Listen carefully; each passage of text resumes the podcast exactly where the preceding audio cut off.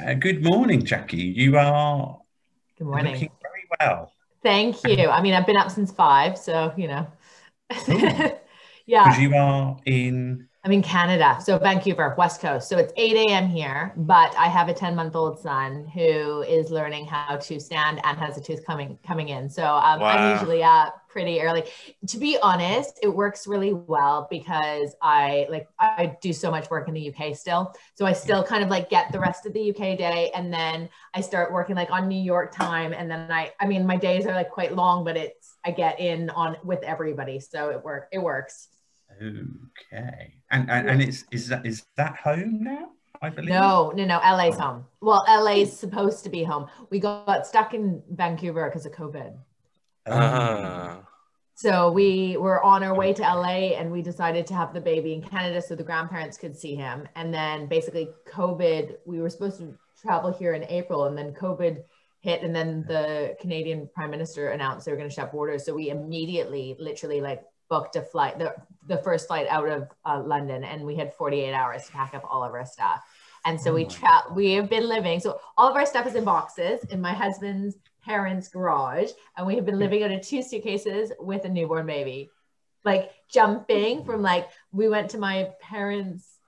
We were supposed to move into my parents' new house that they had just bought that they weren't moving into for a year, and then because of COVID, it didn't get finished built. Like didn't, and so then we had to move to my par- my husband's parents' summer house, which is like super small. Um, and then we're like, we can't live here. And then then we had to. So now we're in Vancouver in like a beautiful. We're on the beach um, in the ocean, like this a Nice. be- beautiful house.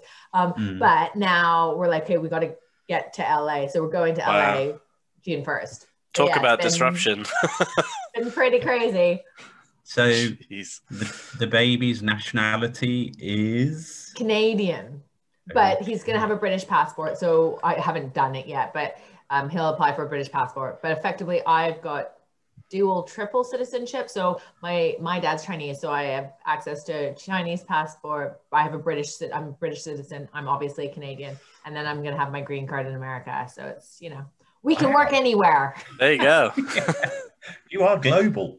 Yeah, I certainly am. It's global. So Yeah. um, look, we uh, I think you probably you possibly watched a few of these before, Jackie, because they're they're growing in popularity, which is something that Anthony and I are very happy about. Do you Um, know what? I actually have not, and I meant to. I was just fucking busy I- this week, so I'm so I- sorry. But I do want to watch them, and I think it's really great.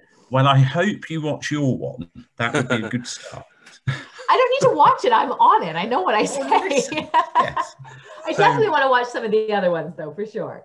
Okay. Well, great. And and I think one of the key things that has been a really pleasant surprise to Anthony and I, because when we first start started thinking about doing these, we thought, oh, you know, it's going to be quite UK mainly, you know, fo- focused on the founders and funds in the UK. But what really has happened is it's become quite global, which is great Yeah. because, um, you know, especially uh, following on what you just introduced uh, us to with your nationalities and and the baby's um, birth certificate. So, um, I, suppose you know really what what we try and do in forty five minutes. We've got the camera rolling now. We don't mess around with you know the long winded intros. Um, we get straight cut straight to the chase. I suppose is the terminology Perfect. and uh, you know I I think we well from memory we met a couple of years ago in London um, one of my many events um, and you were a very uh, lively member of the audience I remember and, and we, Was we I? chatting. Yeah. You, you asked a few. I mean, that doesn't that doesn't surprise me, but well, I, I- I mean, I, I, would- I would, I would sort of caveat that with, you know, when you are hosting pitch events, and sometimes they're in the evening in the old pre-COVID world where people had possibly been up at a desk for 10 or 12 hours and then they come come along to a nice event at um, you know one of our sponsors usually in the city of london or the west end and if if lively the definition i have of lively in this context is people who actually are awake, Wake. people who are The bar is low. interested, and people who, who ask a few questions. I do remember you asked um, asked a number of the founders some good, really, really great questions, and and I. I, you know, I, that's that's where we met. That was my Yeah. overriding memory, and we've kept in touch since. And you know, you've been busy, um, and I think that's a, a good way to sort of entree into the latest venture, uh, which you know the audience we have from our our analytics are showing us it, it's quite a key audience that you know you your new business is is aligned with both on the investment side and also the technology found side. So I suppose let's let's hear a bit about Sandbox first of all. Perfect. So Sandbox Studios is, in my head, I guess it's an evolution of what I used to do. So um, I used to run, or I launched one of the most influential sponsorship agencies uh, in the world, which I sold in 2010, uh, 2016. I started in 2010 in my bedroom without really knowing where I was going with it. Um, you know, I, I was delighted that it kind of grew as big as it did. But fundamentally, the premise was that uh, consumers engage with products and brands differently than most brands kind of think that they do. Um, and sponsorship is a really great opportunity to create engagement with consumers. And fundamentally, my whole thesis with my first business was that logos, badging logos on stuff doesn't work anymore. So you'd see, you know, people spend 53 million for Chelsea football shirt sponsorship. And I thought that was ludicrous. Um, and so fortunately, I mean, I don't want to say I was right, but I was right. Uh, so that kind of helped propel the business. Um, and what Sandbox Studios is, is I guess on, honestly, I guess the next stage of that, I think right now we're in a situation where the market is increasingly cluttered. Um, there are so many marketing messages. There are so many new brands as well. So it's more competitive. It's harder to reach consumers. Um, and the way to do that is, and, and consumers want more. So they are demanding a better engagement with the products and services that they buy rather than transactional. And the, they're looking to align their values with other people's brand values. And that is effectively what works. So that is the underlying message what we do is we work with celebrities in order to communicate that very quickly. So by aligning yourself to a recognizable face, it's easy for a brand to kind of communicate what they stand for, like what they're about really, really, really easily. So our agency side of the business works with brands to bring talent on board, whether that's getting a celebrity to front the brand or to buy in at a discounted investment or an equity deal. There's a whole bunch of ways you can work with celebrities. Um, so we work with brands to firstly identify the right celebrity and roll out campaigns. And we also work with celebrities. So I mean, since George Clooney made 1.2 billion on Casamigos, literally every actor and musician in the world now wants to launch a tequila. Um, and it's not so easy to do. And also, tequila isn't the right fit for every celebrity. And I don't think a lot of celebrities understand the amount of work and grit required to launch a business like that. Um, so we kind of put in the infrastructure, the support, and mostly the strategy about really what kind of products celebrities should align with. So that's the agency side of the business. Um, or we have an agency, I, I, guess we have an agency in London um, and in LA. So we work kind of cross continent. Um, and then our VC part of the business, which is predominantly what I run, um, it, we invest in talent driven product collaborations. So the agency seeds some of that. So the best thing for investors is that it's pre seed. They get in there at the ground before anybody even knows about it, before anybody's even raising money but also because I'm kind of a thought leader in the space, I kind of know everybody who's talking about what products they're going to launch, um, who's launching them, and most importantly, what to look for. And I know when something's going to work and when something's not going to work. And so our VC basically, uh, it's a 15 million pound fund. We're still raising, to, to just be clear, uh, we're still raising, but we will launch eight to 10 products between this year and 2023. Okay.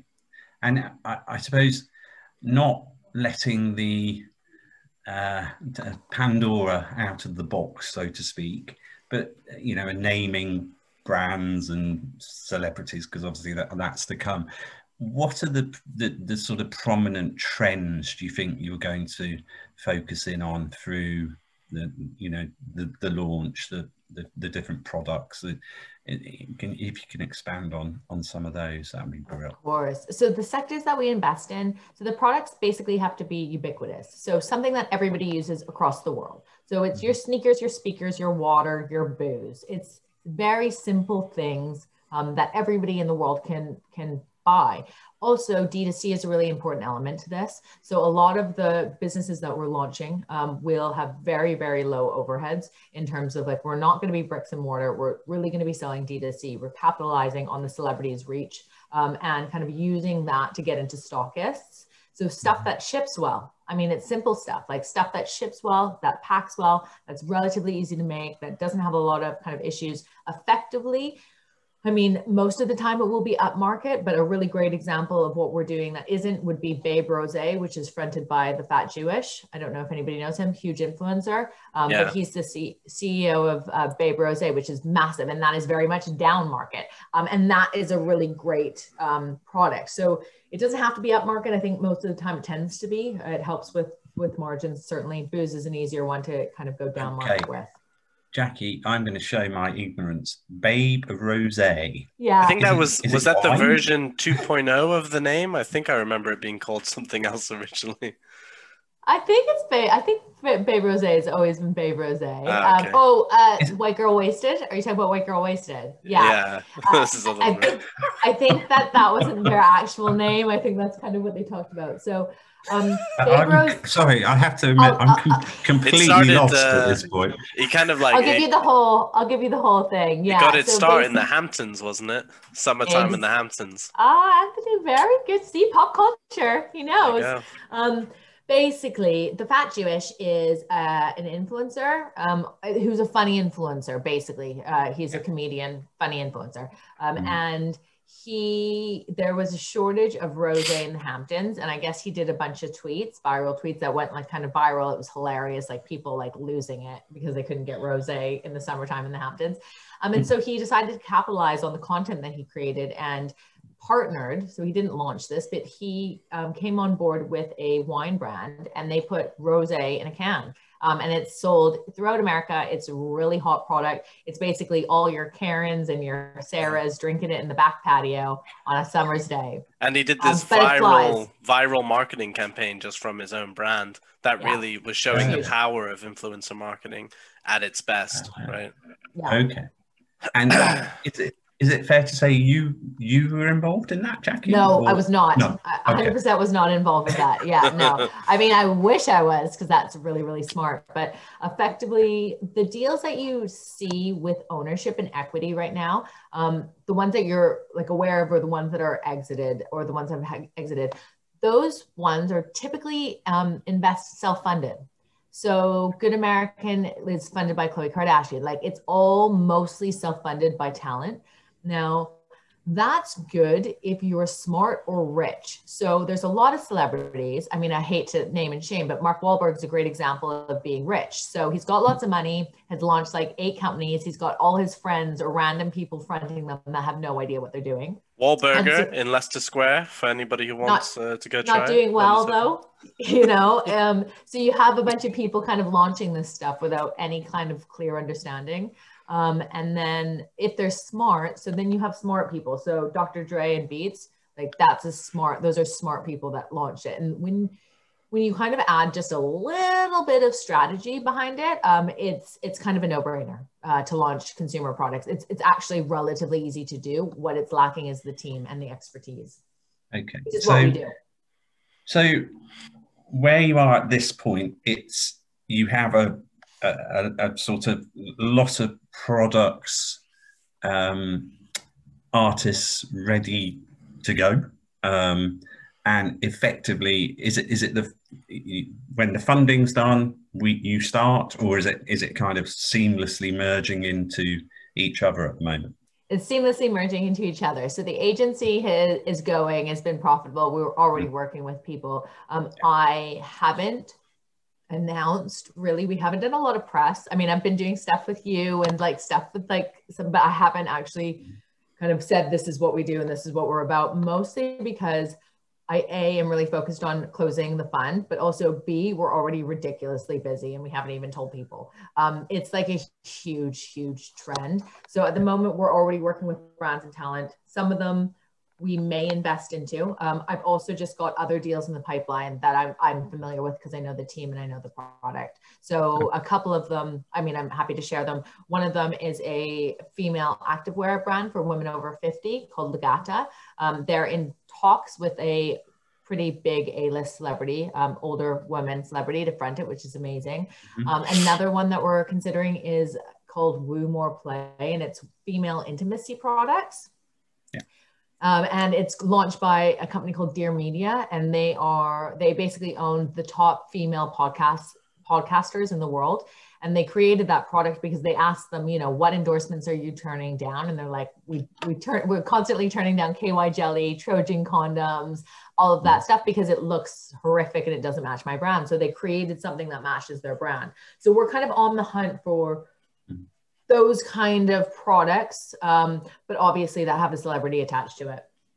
Okay, and and would it be fair to assume that the initial brands campaigns are going to be North American focused or global? No, global. So my background is obviously London. That's how we know each other. So I've spent 20 years in Europe and all my contacts are in Europe. We've moved to LA because a the weather quite frankly but also from from um, what we're doing now you know it's good to be like in the thick of like all close to the, the talent. exactly. Yeah. so i mean it makes sense. Um, but legata is a uh, uk brand so that's one of our things. Um, the woo more play is american. Another one we're looking at is mexican. Mm-hmm. so we're, we're very much looking kind of all over the world. Yeah. Okay. So it, for, for that brand to fit that particular market somewhere in the world? Or when you mention Mexican, is that Mexican for Mexican? So no, so no. it's a Mexican product. It's a tequila made by uh, Don Julio's grandson, okay. uh, who uh, it sells incredibly well in Mexico. I think it's the number two, um, but they've launched in America. So we would kind of be taking over that, okay. but obviously launching it in Europe. Okay, great. And then your role within these different brands and the campaigns and, and when they, they launch, will the VC be what's termed a very active VC, hands-on, directing, person on the board, the, the whole shebang, you know, sort of yeah thing. The whole, yeah. the whole yeah. thing. So one yeah. of the things that I mean, I am an agency person. I am not a VC person. This is new to me. Um, this is the first time I've ever done anything like this, and I think, in a way, my ignorance has helped pave what I think is going to be the right move. So for me, I would never invest. And actually, as an angel investor, this stems from this as well. So when we met, I was looking at investments and I made a number of investments. And what I found incredibly challenging was seeing mistakes um, and providing suggestions, but without the people to do them, I was responsible for doing them. And I just thought that was ridiculous. So, with what we're doing is, you know, I'm going to make this work because that is what I do. That's my skill set. I'm not interested in just picking things. We're going to be in there. We're going to build an empire. So I not only become a co-founder, we have a board seat um, with uh, super voting rights, the whole thing. But more importantly, is my entire agency team goes in every month, 15 hours at least a month with every single portfolio company for free for the entirety of the fund. So um, that's a value of $18 million um, US dollars throughout the fund that we're giving for free. And I'm not doing it because I'm like generous. I'm doing it because that's the only way I think this will work. Okay, that's interesting. And then I'd assume the fundraising aspect is is relatively new to you for the so for the new. yeah. okay. so i am very good at getting money from people. That's kind of like you know it's true. Um and so i didn't feel like it was like don't out- speak to my wife. Um, i didn't feel like it was completely outside of my skill set or wheelhouse. Um so and i I mean, I think I've done pretty good so far. We're in pretty late stage conversations with um, some really like key people, like the co-founder of Twitch, the co-founder of Cameo, um, who, by the way, I've reached out like totally cold call, like, "Hi, I'm Jackie. I have no idea what I'm doing. Do you want to come and do this thing that I'm doing?" Um, so I'm pretty good at convincing people, uh, and obviously the difference with with my first business and this business is I have a track record. You know, I've got a whole history of um, doing amazing. It's a little stuff. bit easier. So in terms of raising money, it's different for sure, um, and it has been more challenging, off, honestly, than I thought it would be. Um, mm. because I just thought it would be like I for me, I think this is a no-brainer. If I had the 50 million, I wouldn't even be raising. I would just throw it all in there and just do this. Mm. Um, but you know, I think a lot of it is I know what I can do and the industry, but I need to kind of educate other people. And although people can see mm-hmm. these deals, they don't really understand the complexity. So it, it's hard, uh, you know, it's, it's taking me a little longer than I expected. It's probably true to say that what you're building is relatively new to, to the industry, I, I'd assume. Yeah. yeah. So people don't understand the agency thing. They don't understand why I'm getting involved. They don't understand like what the fund's doing. So it's just, you know, it's a it's like a next gen venture fund. The agency is pretty forward thinking. So even just that alone, trying to explain what we do um, is like mm. an education piece. Um, and then kind of tying it all together mm. is yeah, it's it's difficult. Yeah. I mean, it's, it's kind of the difficult. the convergence of all these various value adds to create this super value add. Um, because I, I, saw some data recently that was talking about value added investors. I think it was referencing in Europe, saying that for the most part, the value add reported by the founders didn't really stack up. So having an actual agency as part of the value add bring will probably help you to actually deliver on the value added investor piece. Well, the the truth of the matter is, I don't like I I have worked with all of these types of things and launches. And if you don't have somebody running the business who knows what they're doing from a sales and marketing perspective, it's not going to work. Having a celebrity is certainly incredibly helpful, but if you don't know how to work those assets, it's yeah. pointless. A bad ad is a bad ad. yeah, completely, completely, completely. So, um, so yeah, so so it's new, but I mean, I think I'm doing pretty well so far. and, and with the the sort of initial funding or, or the first fund that's focused on these eight to 10 particular um, products or, or, brands, that's probably going to be next 18 months to a couple of years, would you say? I'm hoping to kind of deploy all of the capital before summer 2023. Okay.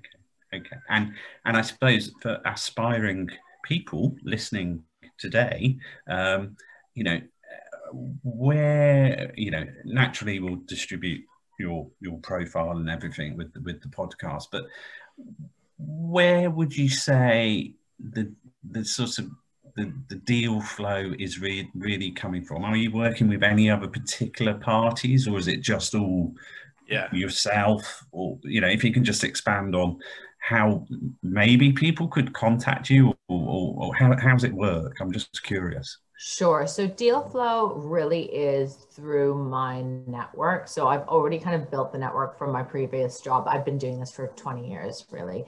Um, but uh, our agency obviously is the kind of the first point of call. So if any, what's ten, what's typically happening is brands are like, we definitely want to work with celebrity. We have no idea how to get one um, let's go to the sandbox studios and maybe they can help us find one.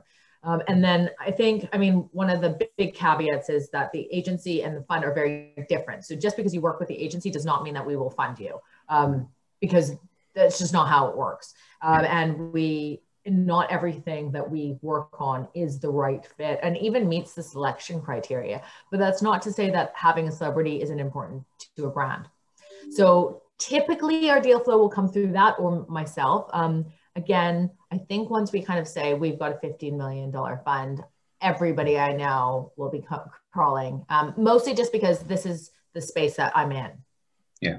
And, and, and has the, I suppose, a bit of a topical pandemic question. Has the pandemic made I suppose the the the potential of the the opportunity even greater um, as you look out, or or do you think it, you were just going to do this anyhow? And unfortunately, we've had a horrible pandemic, and that that's just happened, and it, it has had no influence on people's appetite for this type of venture. What, I've got to imagine that looking at all the earnings that have come out of the US this week with like Amazon and all these guys, mm. that especially that direct to consumer piece and online shopping bit has got to be a much more powerful proposition. It was already very strong, but it's got to be even hmm. more so now, right? Uh, I think that it really depends on the investor. And again, this is my first fund, so I, it's hard for me to kind of give any kind of comparison. But from a kind of COVID lockdown situation, I certainly feel like we've benefited. I'm having like 15 meetings a week, and there's no physical way I could have done that if I was trying to meet people in person. Um, so, I mean, I am, I feel like because of that, we're going, we're, real. you know, we've kind of grown. Even in the last two weeks, it was nuts. On Monday, I raised a million dollars um, just on like three calls. And That's I just a good Monday. Think, yeah, it's crazy. Yeah, I wish my um, Mondays were like that. Yeah, that's a nice Monday. yeah, it's pretty good. But I don't think that would have happened if we weren't in COVID. I think people are like, and they're also, you know, they've been stuck at home. They want to like be working on something. They want to see the end of the thing. This is a huge opportunity um, for people to kind of get involved in the ground level on something that's really exciting. They're taking the time, whereas I don't know if they would have before. Okay, and and then I suppose when back in LA, do you then does does it morph into more of I, I, suppose COVID is, is, I hope, going in LA. I know it was really bad on a, a while back. Um, but does does your the role, the office, do you morph back into a thousand meetings a month, face to face with different people, or you, do you think you're still going to utilize the power of the big Zoom, as I call it? So I personally am somebody who likes to get stuff done. So I have really enjoyed lockdown. I am uh-huh. one of probably the only people. yeah. Yeah. yeah. I just like, I mean, I'm super, super efficient. I don't mind working from home. I literally could never leave my house for like four days. And my husband's like, Have you been outside to breathe air? I'm like, I don't, I don't but know. there's air in here. last week, I think maybe I left the house. So I mean, for me, I'm like, I, I'm I'm quite I'm like focused. I like I'm up at five. I'm like, I'm doing stuff and I'll go until five and then, you know. Also, I gotta um, imagine doing that East Coast, West Coast, and EU would be like a crazy busy travel schedule if you went back to pre-pandemic methods for getting all of that done. Well, I just don't think I just don't think I would really yeah, do that again. But saying that, when when I had my agency um, in London, one of the big things we used to have people that commuted in from kind of like outside London and they used to have like horrific commutes. And my whole thing was like I don't care. You chose to live there. This is the agency. You need to be here to like learn stuff um, and so I, I, think maybe I'll probably ease up on that slightly.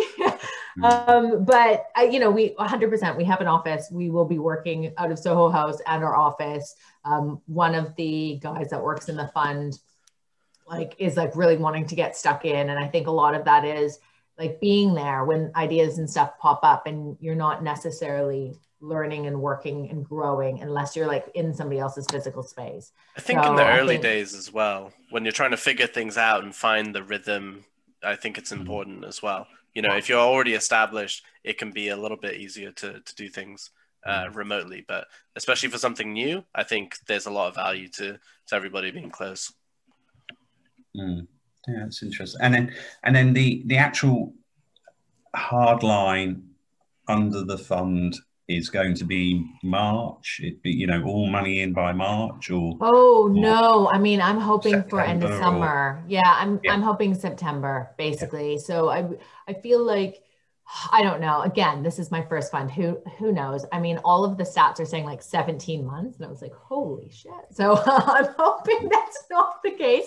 Um, yeah. We've got some pretty big players coming on board, but I mean, it's like anything, right? If they all come on board, mm. we're done, and then if they don't, then start yeah. again, right? So um, I'm hoping I'm I'm targeting for my personal like planning end of yeah. end of August September. And and and you well, I, mean, it, it, generally takes 18 months to two years for most funds to, to, I think, raise from start to finish. So that's pretty quick, I'd imagine. Oh, it would be incredibly quick. So I, I personally didn't start fundraising until like a month ago.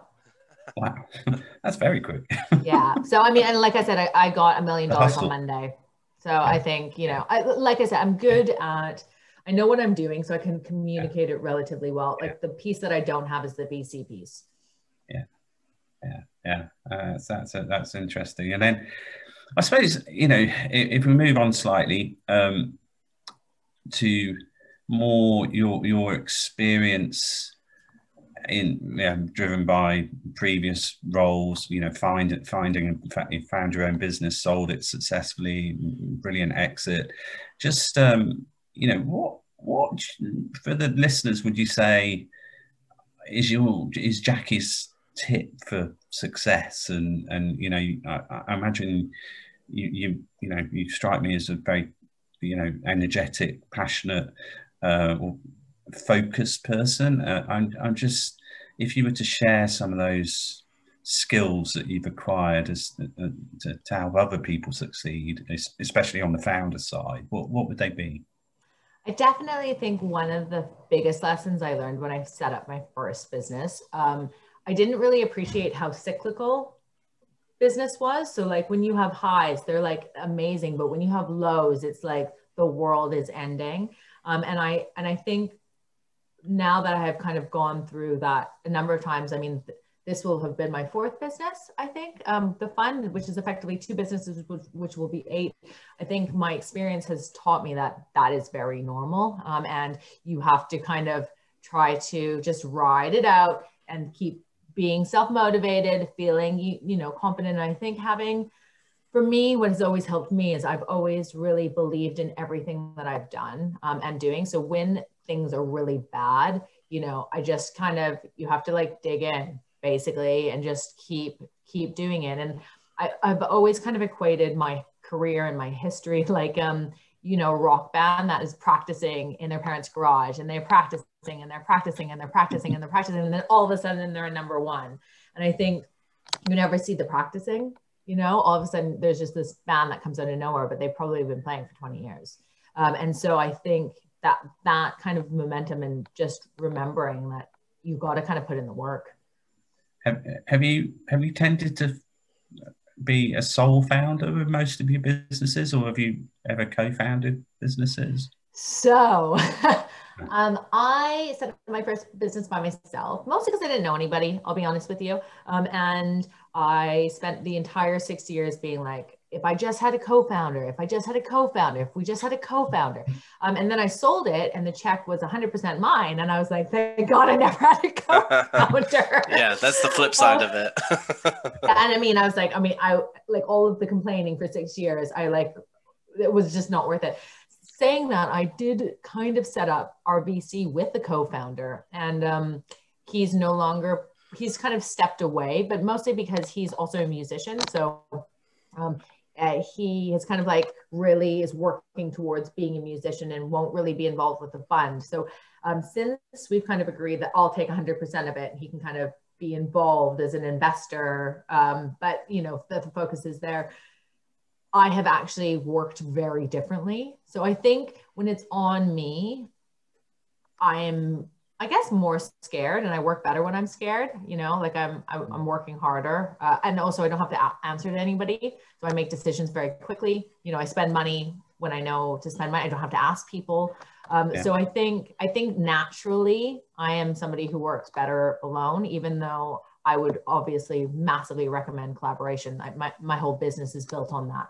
Um, but mm-hmm. as an owner of a business, I think I work better alone. Okay. And, um, just going back again to the, the whole fundraising experiences, have have you, I suppose, experienced any particular meetings so far where you know we, we have potential P- VC people who want to become VCs, and you know, just kind of you've dipped your toe in that world. Has has it surprised you at all? Some of the meetings you've had, have, have you know, not naming names or anything, or have you you just found the whole experience to be quite quite enjoyable? Um, you know, any sort of tips for the the aspiring VCs from any of the experiences you've had so far on the fundraising journey? So I definitely feel like I was a little naive when I launched my first fund. I've spoken to a number of fund managers or people that raise funds. And I kind of just got the general gist. Um, but it wasn't, I mean, now I feel like I'm getting to know a bit more, but still, obviously, this is very new to me. Um, so my first recommendation is speak to as many fund managers and see as many pitch decks fund like fundraising decks as you can. I saw two before I created my own. Not enough. And I mean, I should know that because I do decks for a living. I just thought, oh, how hard could it be? Um, and now I'm in the stage where like we're having to go backwards and redo it. So, uh, you know, I didn't speak to enough fund managers. I did not see enough decks. So, first things first. Second thing, people are really nice. Um, I've been really surprised. A lot of amazing fund managers, fund partners have really taken the time to like provide advice and a mm. lot of times make introductions, which I did not expect. So mm. Like a lot of people are like, I really like what you're doing. We don't know anybody. I'll introduce you to the partner. He might know mm. somebody. So they have been, I would have said, more supportive than I would have expected because effectively everybody is out for money, but it's not like that in the VC yeah. world. I, I, haven't very collaborative. Yeah. And so one of the things I, you know, I mean, I always do this. I always ask for help. So, you know, I've like any fun conversations like, what did you think of the mm. deck? Would you have invested? What's wrong with it? Um, so, I mean, ask the questions because most people are happy to help. You have written several books, Jackie. Um, yeah. I, and pretty good ones, although I have to admit, I haven't read any of them. I've heard they're pretty good. Um, so, bad entree there, Chris. Slap. Um, I wondered if you could perhaps tell us about the latest book. No problem. So, Rule Breaker Rebellious Leadership for the Future of Work um, just came out um, March, actually, I believe. Um, and it really profiles why leaders need to be more rebellious uh, in order to be successful now. So, it's it's small things, but it's, you know, it's about people speaking out rather than like hiding kind of behind mission and vision statements. Um, it's about being authentic, it's following your passion, and it's really kind of profiles a lot of those leaders that are doing that. So Brewdog, Kylie Cosmetics, and 92. Um, and we kind of go and speak to all of these people that are really huge successful huge successful leaders today. Um, because a lot of books around leadership are very old school. They're written by people that started their career in their 70s typically mm-hmm. climbing the corporate ladder. It's a lot more about like stick and carrot or uh, you know managing people. Whereas the world isn't like that. The world is much more collaborative. People work in flatter structures. So how do you become a leader now? Um, and that's what the book's about. All right. Mm-hmm. and then we talked earlier um, about, um, I suppose, you haven't really, you've been focused on the fund, you haven't really kind of been out publicizing what you do. When you, I imagine, launch and you know the, the whole whirligig increases, are you going to experience that joy called Clubhouse? Or so, I mean, I have been invited to do clubhouse things with people, but this is going to sound really ridiculous. So, um, I have a UK phone, uh, and it obviously costs money when you turn it. So, I'm in Canada, so it costs money when you turn it on. And I have been invited, and then I didn't realize that you have to kind of accept it on your like on it like on your text message. It's like not on in the internet. And I'm just too tight to turn on my phone to actually take the I, I, do. I do remember your your your entree to The Apprentice. I mean, the audition tape. Yeah. Yes, yeah. So I'm like pretty thrifty. I mean, I'm not, but in certain things that I am, I am, and so I am too tight. I like. I don't want to pay seven pound fifty to accept an invite on Clubhouse. I don't need that. I just like I've, I've got podcasts. I'm busy. Um. So yeah. no, I have not done it and I mean the people that have invited me to do interviews on Clubhouse, I like feel a bit bad for it. I think I'm not going to be invited again, but it's, yeah. it's the way it is. And I don't suppose you have any views on NFTs because people always like to hear the NFT piece. So for sure. Yeah. I mean, NFTs are a really good thing to talk about, especially I don't know if you've recently seen, but Eminem um, just launched his NFT. So there's celebrities now fronting NFTs and launching stuff, which is in our space. So um, the one of our advisors, our digital advisor, is kind of the chair of the blockchain council in Europe. So he's been talking to me about NFTs for like forever. And I mean, I'm kind of digital, but maybe not that. Uh, so my thought is that NFTs are, I think, are is not a trend. I think it's an ownership thing. And so how do you own the rights to digital content? And digital content is still content, right? So, um, yeah, I definitely think there's going to be a huge rise. Do I think that it's going to rise from where it is now? I mean, I think that last piece was what 10 million that um the mm. with the artist people uh, 69 million actually.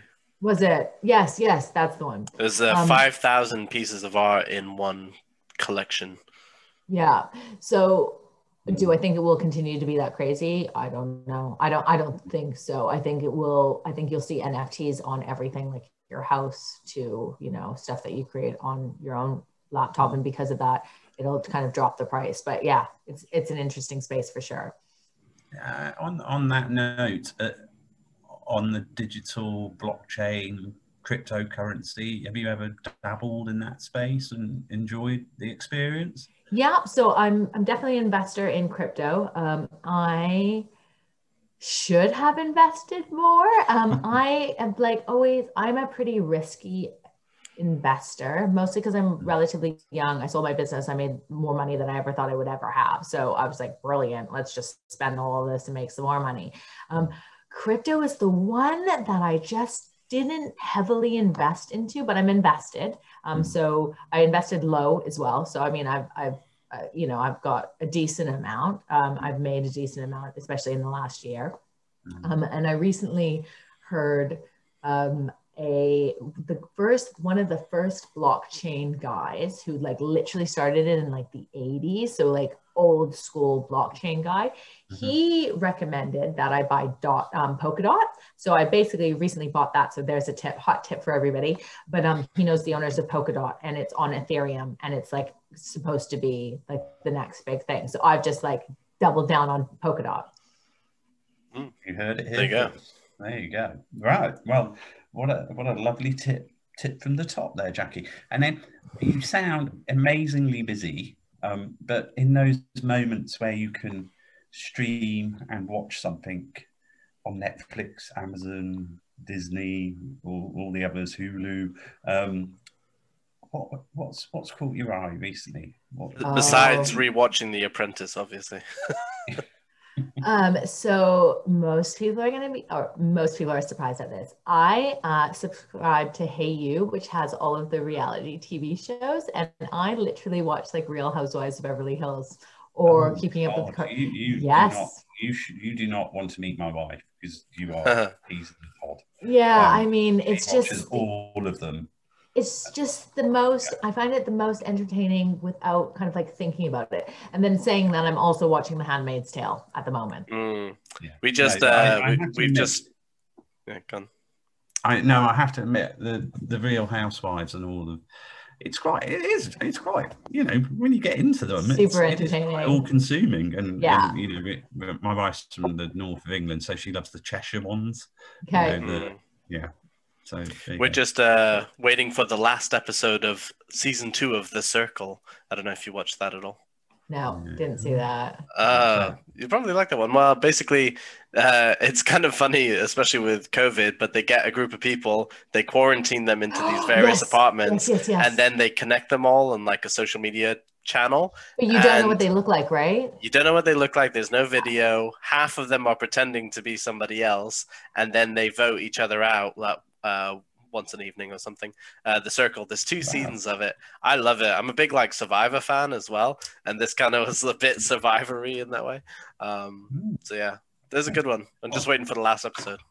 I have heard great. of that. Oh, look, um, Jackie, it's been great to catch up. Um, have we not talked about anything in particular that we, we should talk more about before I, I disappear um, into a world of Friday night television and pizzas and all that Sounds amazing. uh, I think one Yeah. of the questions you had that you didn't ask, but I'm happy to talk about it, is The Apprentice. Oh, okay, okay, yes. Um, I, I'm, I'm. What was it like? Was it fun, or were you? Do you and I- Lord Sugar still WhatsApp or? No, I mean, do you know who I am? Who I am still really close with though is Claude Littner. Um, he is amazing. I mean, he wrote uh, actually he wrote, wrote one of the the, endorsements Ah, on nice. my book. Yeah, he's. I mean, Okay. he's like the best guy ever. Um, so yeah, I find it really, really funny about The Apprentice, mostly just because I kind of. Ha- I do lots of things. Like going on the apprentice is just one of the random things that I do. I'm I'm big into like doing stuff. So recently I went to Somalia for a month to rescue cheetahs. Like I- I'll just do random stuff. If there if I get asked to do something, I'll do it. Wow. So The Apprentice for me is one of those things that I thought this would be hilarious, and then I got on. And I was like, this is really weird, um, but I but I did it, and I really feel like it's an experience that um, very few people get to go through. So I mean, there's only been 150 people in the world that have done The Apprentice. So I think that's unique in itself. Mm. It, I don't, I mean, everybody always asks, did you learn anything? One of the things that I was hoping to learn is um, how to manage people better. Uh, so I have had a career very, very young. I owned my own business when I was 25. I never, I like led a department before that. Um, and I've never, like, I've never had to work or compete for a job or promotion. So what I thought would be really good experience for me is to be in the apprentice and like, you know, be on the same level as people and, you know, see how good I am at that. That didn't really play out that well because the people were very different to people I would normally work with. so I mean, I don't. It's a bit of a different environment than an actual uh, promotion. it's not, it's not the same. Um, and then I kind of thought I would get experience doing lots of different things. And I did, but you don't because it's small Daryl? parts of Like, things. some of the things are a scavenger hunt. yeah so so there's that um and then i would have said you know i mean one of the things i did learn is people were like really de- desperate to win and i did not understand that. And so that kind of opened my eyes to like the rest of Mm. the workplace i guess. I mean everybody i work with is like really really smart and if they want something they go and they get it. Um they don't kind of like enter a game show and then hope for the best you know effectively that's what it is. Um, but i mean there's a couple of really really amazing people that i still keep in touch with. We've got like a um, apprentice whatsapp group that people like kind of go back and forth in it. Um, Yeah. so yeah but I, I mean it's i definitely don't regret it. I definitely would have done it sooner if it wasn't on tv i like Do- that do you whole Do you think? Do you think you had a fair chance? no i was never i never thought i would win. So Mm. i never thought i would win. A b i never wanted to win because i don't would never give 50% of any business that i was in for 250 grand ever like i would just never do that right like would- that's ridiculous Yeah, I would have loved to have seen that episode if you got that. Ooh. to that no, I don't want to win. I would be like, uh, Give it no. to I this mean, person. I was never going to win. I never Mm. expected to win. I never wanted to win. So I was there because I wanted the, I just thought it'd be such laugh, a cool thing yeah. to do. Yeah. Um, but I think that maybe wasn't the best way to go into something like that. I just didn't realize how intense everybody else wanted it. And I was like, It's a bit oh shit. sounds a bit accidental almost. you applied on the lark and then and wound up on the show. We we had a we, we did a, a a VOD earlier on this week with he- uh, Steve, who's the um, he's the he was one of the anchor, anchors on Shark Tank Australia, and I'm just curious because obviously done The Apprentice. Would you ever want to sort of follow that sort of you know do more TV, go do do something like Shark Tank, do something? I mean, I you know, totally captures- would. Yeah, Yeah. Yeah. I, I, I mean, be very good. I mean, a hundred percent. I would like. I would love to do. It's like really fun ish. I mean, I, I found the whole experience like really surreal. It's just very, very different. Like for me, I'm not. I'm not interested in becoming a TV star. I'm interested in like Mm. being a billionaire. So I mean, I'm never going to be a billionaire from being on a TV show. But what a TV show does do is it like changes the way that you can connect and network with people on like a level that you can't do by yourself. So The Apprentice actually was not a great platform for me. So prior to going on The Apprentice, I used to be booked out as a speaker, um, and I used to charge like five grand to go to speak um, to yeah. people about sponsorship because I'm an expert. And as soon as I went on The Apprentice, they actually had to stop booking me because they're like, you we used to call you an expert and now you're on a show called The Apprentice. So mm. we can't charge out to be an apprentice. I was like, but I'm an expert. And they're like, well, no, mm. if you're on The Apprentice, you're not. Um, and so I lost I lost loads of speaking gigs just because of that alone. So um, going on the Shark Tank would be something different. But yeah, hundred percent, I would do yeah, that. Yeah, you, Claude, a few others there on the panel. I would definitely watch it. there you go. Yeah. Wonderful parting thought from me. Um, and if I haven't connected you to a lady called Jillian Manus, who runs Structure VC in San Francisco, I'm, I do not know if I did because I know. No, you didn't. 100% didn't. I will connect you to Jillian because she's a wonderful lady. She is. Um, she's done some TV. She used to do Bloomberg TV with me when she was over in the UK, and always, you know, give a view on the tech space. But she's fantastically talented, and I think you two would really, really hit it off. And um, you know, when you when you when you're on the west coast, um, you should definitely get together because she's Fab. a fantastic lady, and I'm hoping to get her onto an episode um, in the future. But uh, I'm going to depart. Thank you. It's been uh, really good to catch up and yeah. really enjoy hearing about your successes as always, Jackie. And there'll be more. So hopefully we'll catch up with you in a year or, or, or 18 months' time and, and get the update. But uh, well done and adieu. Thank you so much for having me, Chris. It's lovely to see you.